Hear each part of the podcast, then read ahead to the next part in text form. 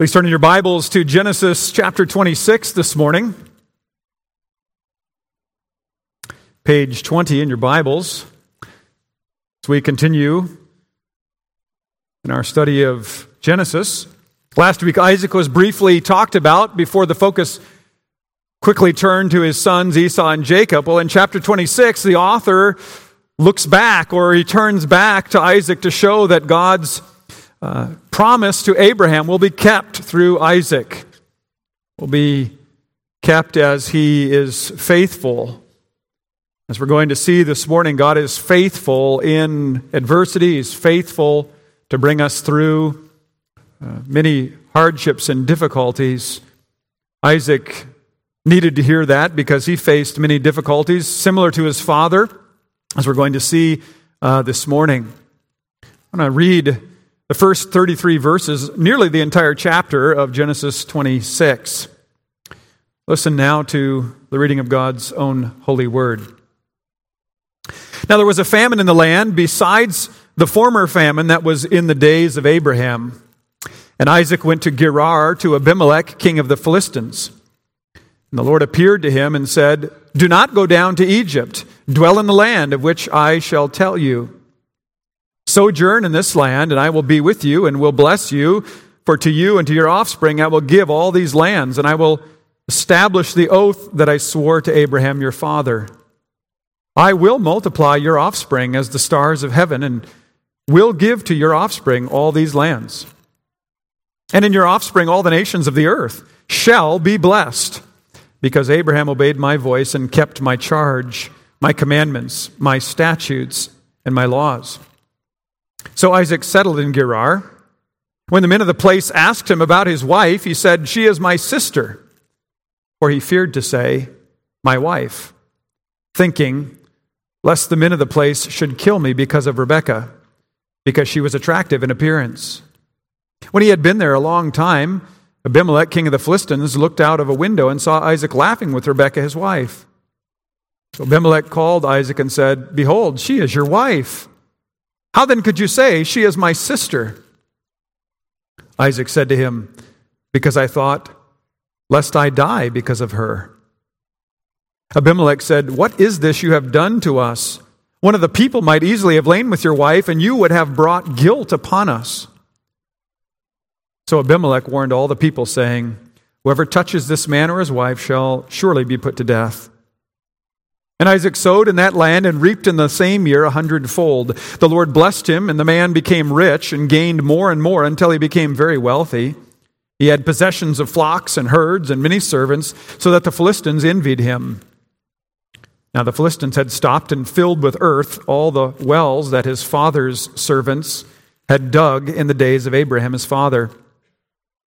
And Abimelech said to Isaac, "Go away from us, for you are much mightier than we."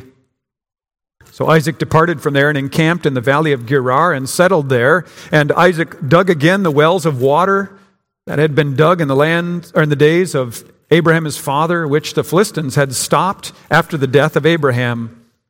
And he gave them the names that his father had given them.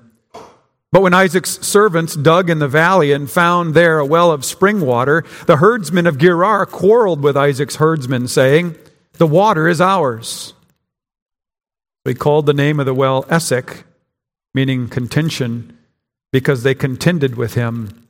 And they dug another well, and they quarreled over that also, so he called its name Sitna, which means enmity. And he moved from there and dug another well, and they did not quarrel over it. So he called its name Rehoboth, saying, "For now the Lord has made room for us, and we shall be fruitful in the land." From there he went up to Beersheba. And the Lord appeared to him the same night and said, "I am the God of Abraham your father. Fear not, for I am with you and will bless you and multiply your offspring for my servant Abraham's sake."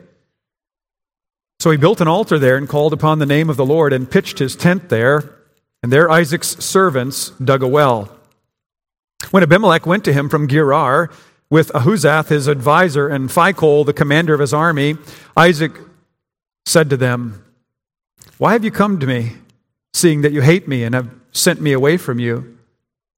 They said, "We see plainly that the Lord has been with you, So we said, let there be a sworn pact between us, between you and us, and let us make a covenant with you that you will do us no harm, just as we have not touched you and have done to you nothing but good and have sent you away in peace. You are now the blessed of the Lord. So he made them a feast, and they ate and drank. In the morning they rose early and exchanged oaths, and Isaac sent them on their way, and they departed from him in peace. That same day, Isaac's servants came and told him about the well that they had dug and said to him, "We have found water." He called it Sheba, sounding like oath in the Hebrew. Therefore, the name of the city is Beersheba to this day. This is the word of God. Dear people of God, I was listening to something randomly this week. It was a entertainer. He was talking about why he gives concerts, and he said, "I give concerts because I want to do the best of my concerts because people pay big money to come and forget their problems and to just be able to check out of the world for a time." And I thought, what a contrast to the way worship is meant to be. If I asked you, what is corporate worship, how would you describe it? Is it some way for us to come and just be entertained, to forget what's going on outside of us? I hope not. Hope you'd recognize that Scripture talks about worship as a covenant renewal ceremony where God reminds us of our plight, where He reminds us of our need, and He also reminds us that He has provided for that need, and He reminds us that He is faithful to bring us through all of the adversity that we face in life. He doesn't say live in denial. He says, recognize your need and my power to deliver. It has been said that the Word of God does the work of God by the Spirit of God in the people of God. That's where we look when we come together in worship. We look to God's Word to speak to us. And I mention all of this because we can come here and think, I just want to forget about all of that. Tell me something that will get me to forget about where I'm at and what I'm facing. God, in fact, says, I know where you are, I know what you face, and I am speaking into these situations that you might have confidence and be comforted that I can deliver. God says throughout the Scriptures, I will be your God, and you will be my people. And he says that so often in the context of difficulty. If you look up those passages in Jeremiah, you look up those passages in Exodus and elsewhere, God is speaking to his people as they are being dominated by surrounding nations, as they're facing adversity. Well, we have adversity facing us here today in this text.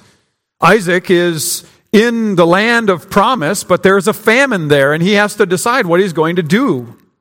How is he going to respond? This is hardship for him, for his flocks and his herds, for all that the Lord has given to him. The Lord comes to him and appears to him and says, "Do not go down to Egypt, but dwell in the land of which I shall tell you. Sojourn there, and I will be with you and will bless you. For to you and to your offspring I will give all these lands, and I will establish the oath that I swore to Abraham your father." God is faithful. He made covenant. Children, remember how God made covenant with Abraham. He had that dream, and as he fell asleep, there was an animal, an oxen cut in half, and an image of a smoking firepot and a flaming torch going in between. And what God says there in Genesis 15 is that I am going to keep my covenant. If I do not, I will be cut off. So shall it be. I will keep my promise.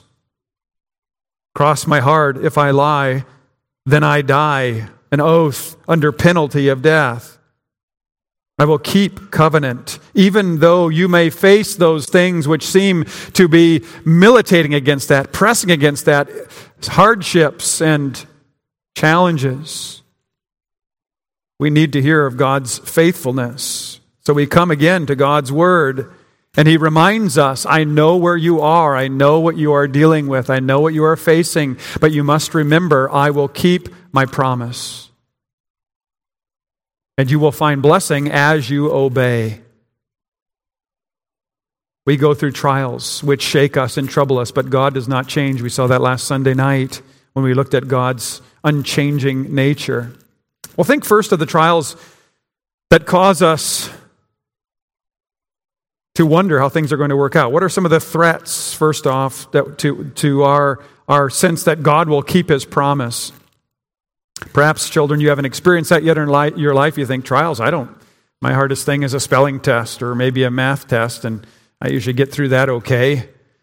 But we recognize that we will have trouble. Jesus says, in this world you will have trouble, but take heart, I have overcome the world. I've overcome all of those challenges. We need to remember that.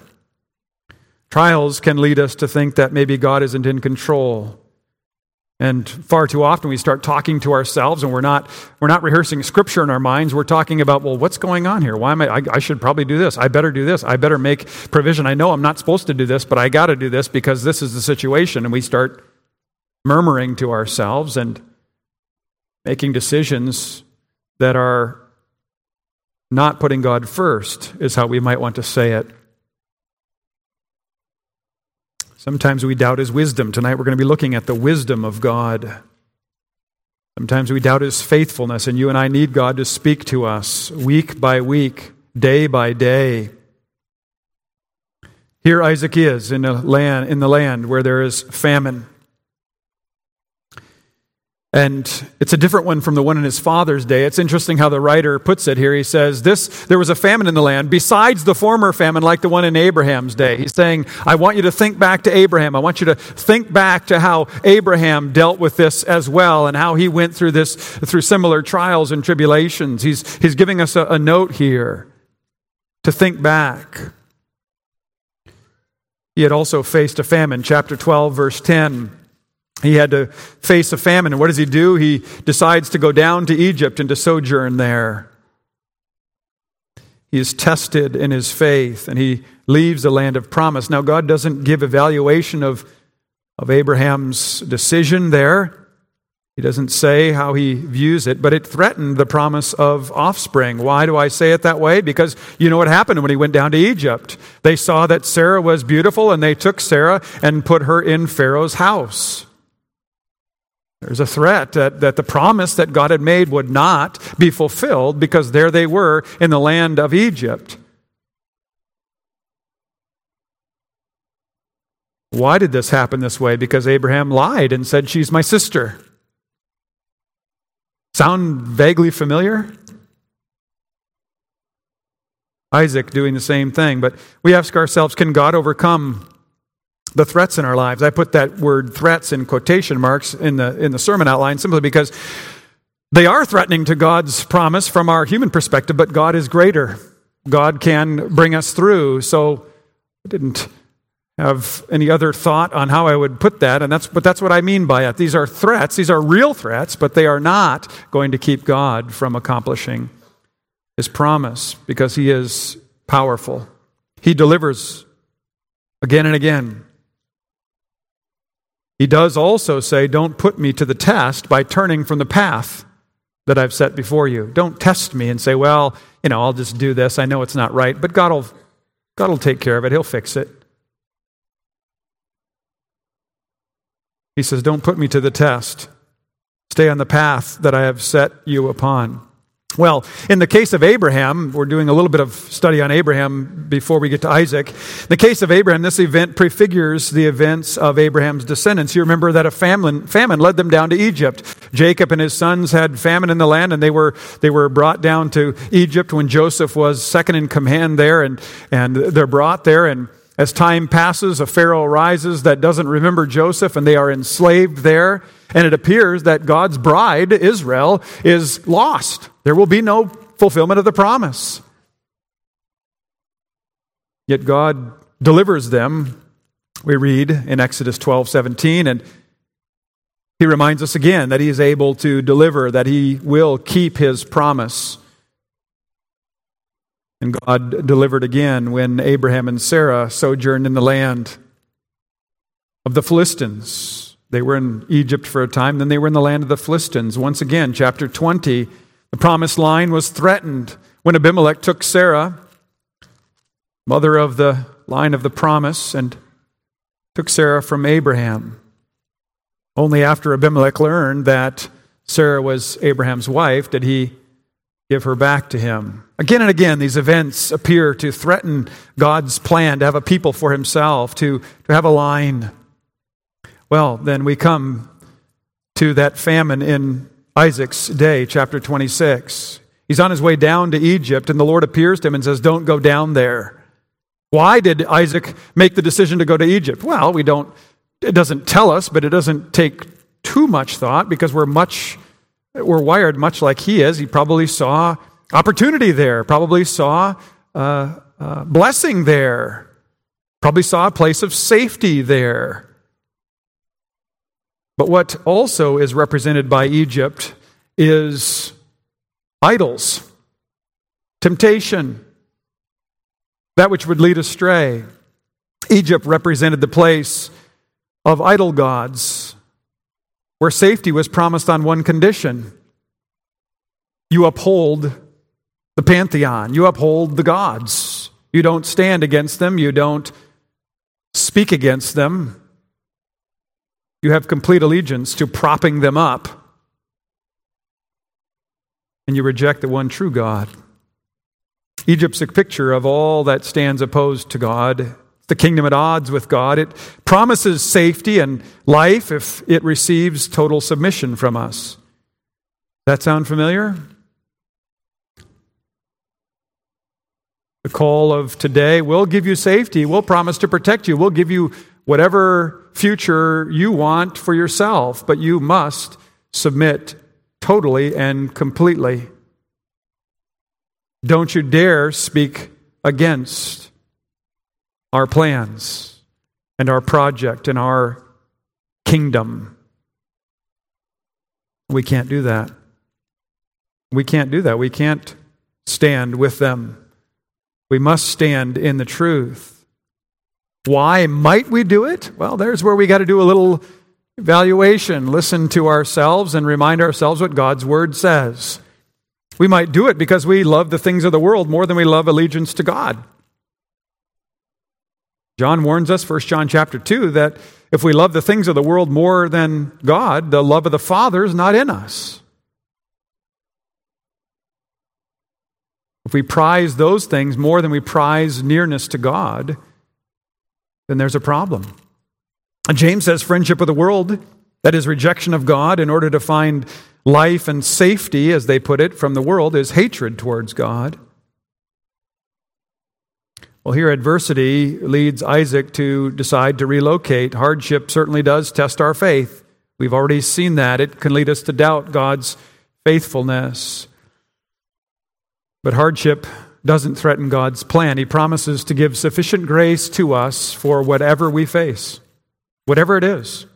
If we trust Him, if we walk in His ways, if we humble ourselves before Him, saying, "Lord, I know this is difficult, and I want to escape this, and I want you to deliver me from it. But in the meantime, I want you to. I'm praying for grace sufficient to stand up in such a way that you might be glorified in my life, in the way that I handle it, the way I respond to it."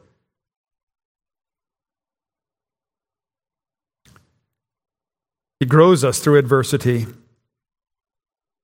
This is where God wants Isaac. He says that to him. Don't go down to Egypt. There's temptation. There's testing there. Stay here where I have the promise. So Isaac settles in Gerar, verse 6 tells us. And he's there for a long time. Verse 8 tells us he's there a long time. But there's another threat to God's promise. His promises, and that is personal sin. It's not just adversity and what it might lead us to think, but it's personal sin. We see that in Isaac. He repeats the sins of his father. He lies about his wife, and the result is predictable. His marriage to Rebekah is in danger, and the promise is in danger. We're to learn from this, dear people of God. History has lessons to teach us.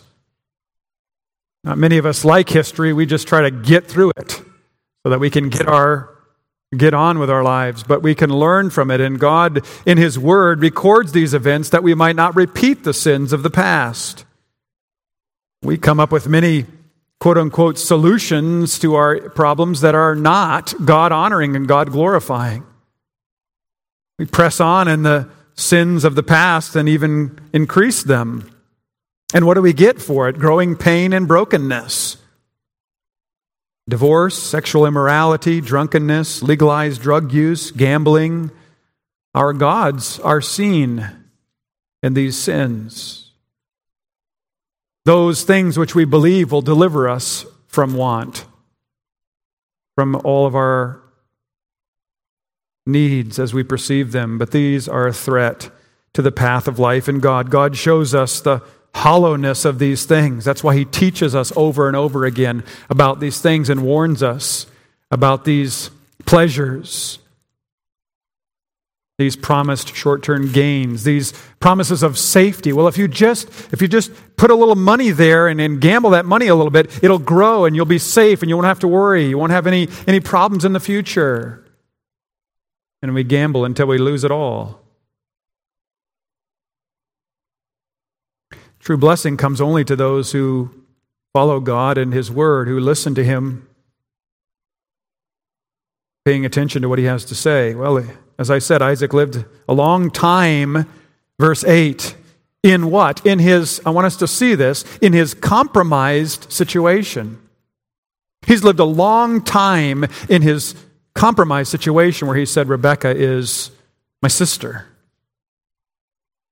Abimelech sees him flirting with his wife, and he comes to him and he says, "What are you doing? That's your wife. Why did you say this?" And he says, "Well, I was afraid. So I lied."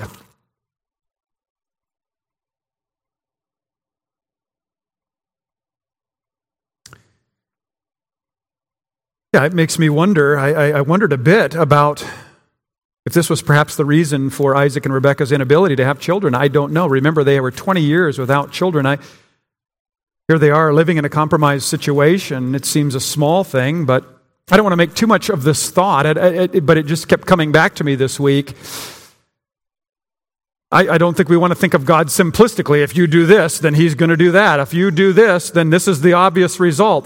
That's maybe too simplistic. But I do mention it because the Bible makes clear that living in sin doesn't bring the blessing of God.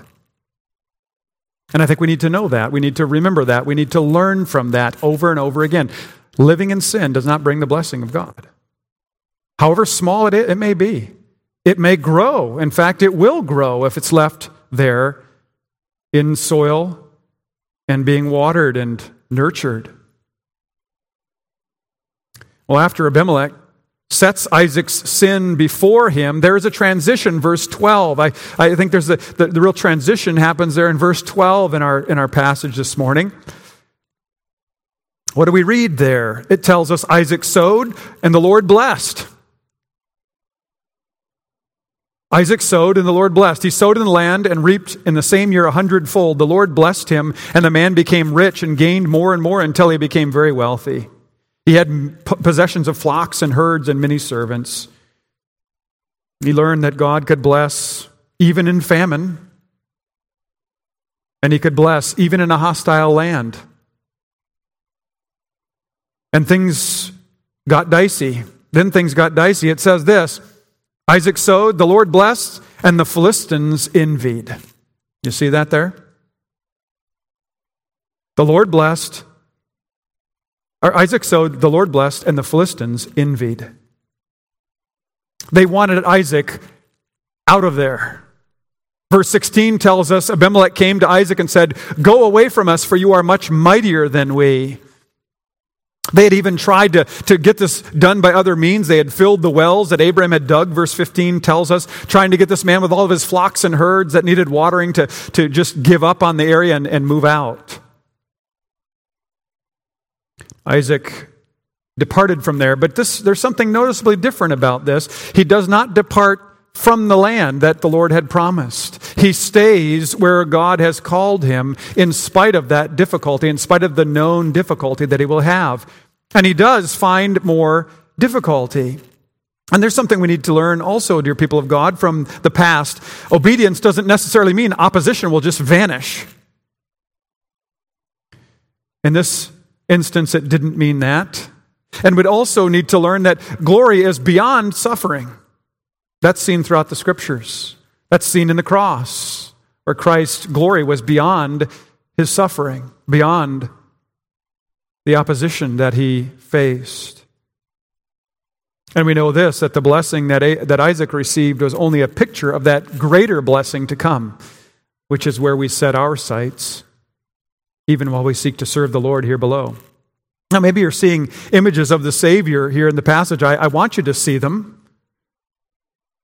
When our Savior came to earth, obedience did not mean there was no opposition. It didn't mean ease. When he obeyed, it didn't mean that all intimidation ceased. Many tried to intimidate him to move on. You remember they said to him, "Herod's after you, wants to kill you. You got to get out of here." And Jesus said, "No, I have my Father's will to do. And until it's accomplished, I cannot turn from the course. I have God's word, and it's doing a work, and it must complete its purpose in me." And he leaned upon the Father, and he prayed to his Father, "If this cup could pass from me, yet not my will, but yours be done."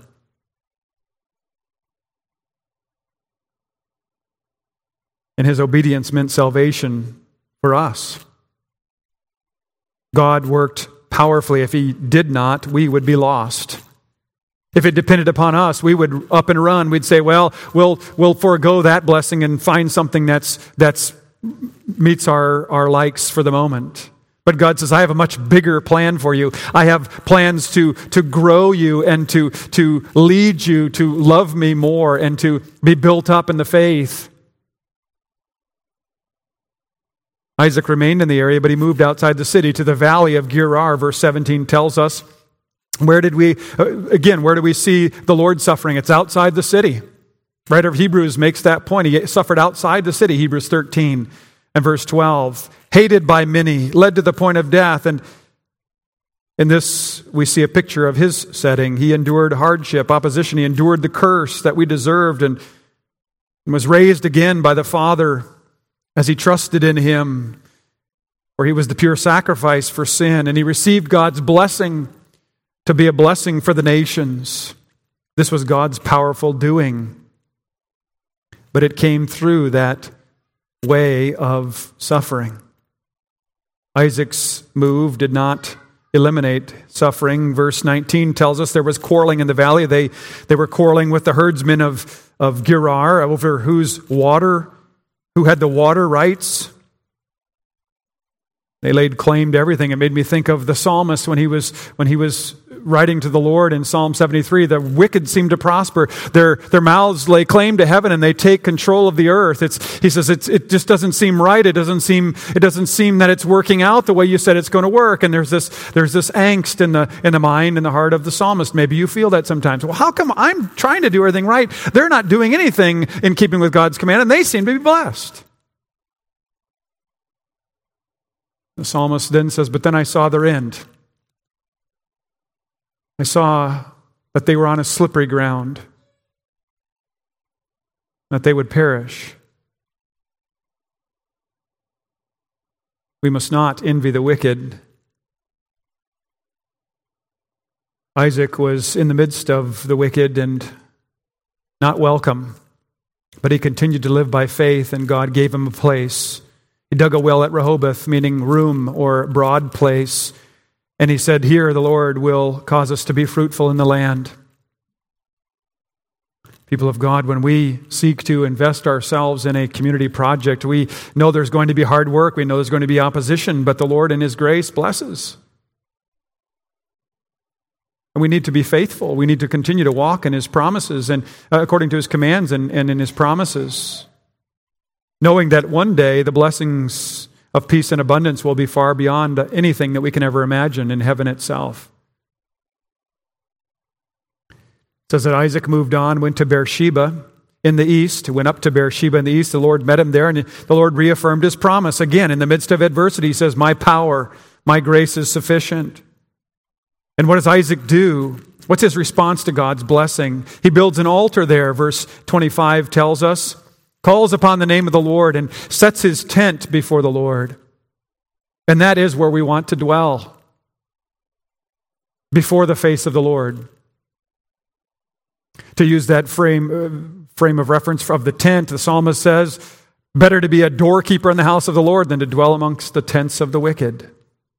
Better to pitch our tent before the Lord than among the wicked, though they may seem to be prospering.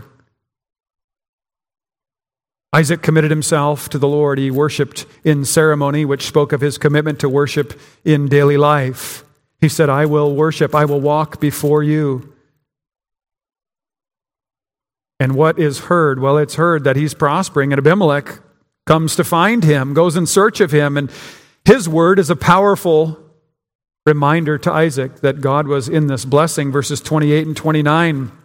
Isaac says, why are you here? Verse 27. Verse 28, he says, Abimelech says, we see plainly that the Lord has been with you. And then verse 29, you are the blessed of the Lord. Even here, non-Israelites, those from outside of the nation of God's people, recognizing the blessing that God has shown of promise and peace. And there's established peace between them. We don't know what to make of this peace, because if we had time, we could look back at a former peace that another Abimelech made with Abraham, which he broke. We don't know what this means exactly. We only know that men are not always true to their word, but it's rather intriguing to me that these non-Israelites recognize blessing to be found in service before the Lord, and it seems to be a type of that promise that God would be bringing in the nations. We don't see Abimelech coming and worshiping God, but it's a picture of the day when all will acknowledge that God is the one who gives blessing, and that to his people for the sake of his son. Verse 32 and 33, that same day Isaac's servants came and told him about the well that they had dug after they had finished this meal and had this covenant drawn up. And he said to them, we have found water. And he called it Sheba, which sounds like the Hebrew for oath. And therefore they named the city Beersheba. The land of sojourn, through all the trials and tribulations, and through personal sin, God was faithful to his oath, to his covenant. Isaac recognized that. Well, there are many temptations in life, but we must remember who we serve. We must remember his commands, where we are to walk, whom we are to marry, how we are to conduct our businesses, how we are to be a student, how we are to function towards our spouse or towards our parents, towards those in authority. God wants to impress upon us the importance of obedience and of his power to protect and to provide. We gather here again today in worship to remember God's goodness, reminder of his covenant, of his faithfulness. He teaches us to wait upon him, to trust in him. Don't forget that God's greater work is what he's doing in you. Outwardly, we waste away, result of sin. We have things that happen to us outwardly, and we have to recognize the trial doesn't bring out the worst in us. The trial brings out what's already in us. Well, what is in you? What is there when those trials and tribulations come? Is it immediately to turn to God and ask for his help, or to lean upon him and say, Lord, I know you are good and you will see me through this? Or is it to grumble and complain, to flee to the place of safety that the world will set before you? We remember our Lord Jesus Christ, the one who came and endured all suffering, the one who established covenant between God and man through the sealing of that covenant with his own blood. We look and we learn from him. We look to him as the author and the perfecter of our faith, the one whose perfect life and death and resurrection secured eternal blessing for us. And we do not doubt God's faithfulness to his promises. A phrase that sticks into my mind that I've heard on numerous occasions is if dependence upon God is the objective, if that's God's objective, then weakness is an advantage. Because weakness teaches us that we need Him, that we must depend on Him. We don't want to doubt God's power and His faithfulness. We don't want to grow weary and lose heart. So what do? We look to Christ, the one who has endured, the one who has won for us peace with God. And then we come before Him and bow before Him in worship. And we go from this place seeking to live for Him, worshiping Him each and every day. May God help us to do that. Amen. Let's pray. Almighty God and loving Heavenly Father, you who have the power to deliver and the desire to lead, we thank you for all of your gifts to us in Christ. We thank you, Father, for the promise of eternal life in Him. In this life, we will have trouble, but we know that in Him, we have already overcome. Help us to walk then in obedience, in grateful obedience for the gracious salvation that you provide. Forgive our many sins for His sake. Amen.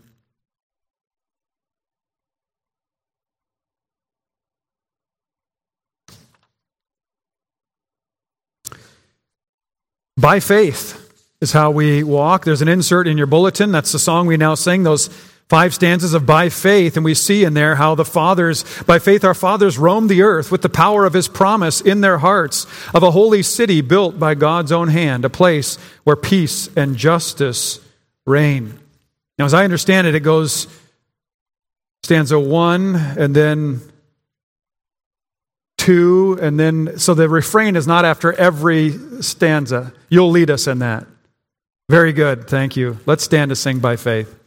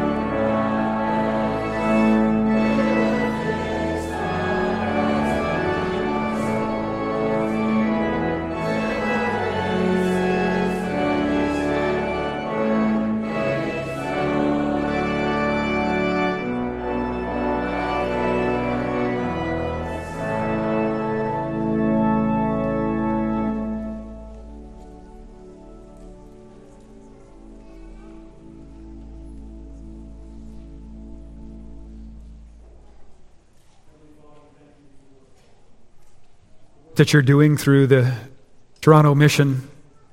We thank you for the work of Reverend Zechfeld and his wife, Arlie Ann. We pray, Lord, that you would continue to bless their efforts there, that the community would be built up, that there would be even inclusion of those from other areas of the city, other areas of that neighborhood. Provide them with a place of a stable place for worship. And as we receive offerings for this cause, we pray that you would see that they are used for the building up of that place for the glory of your name through the spread of the gospel of Jesus Christ, in whose name we pray. Amen.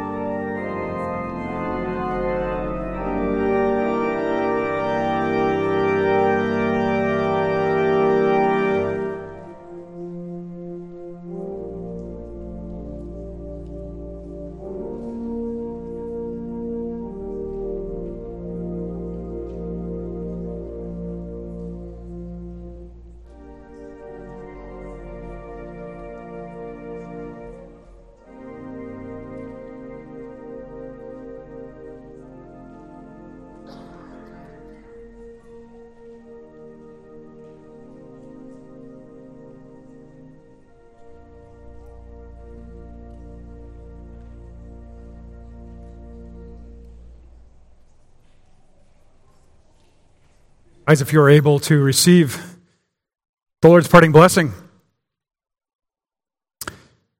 we send you forth with these words.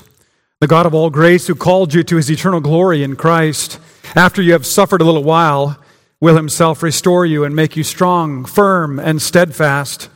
To him be the power forever and ever. Amen.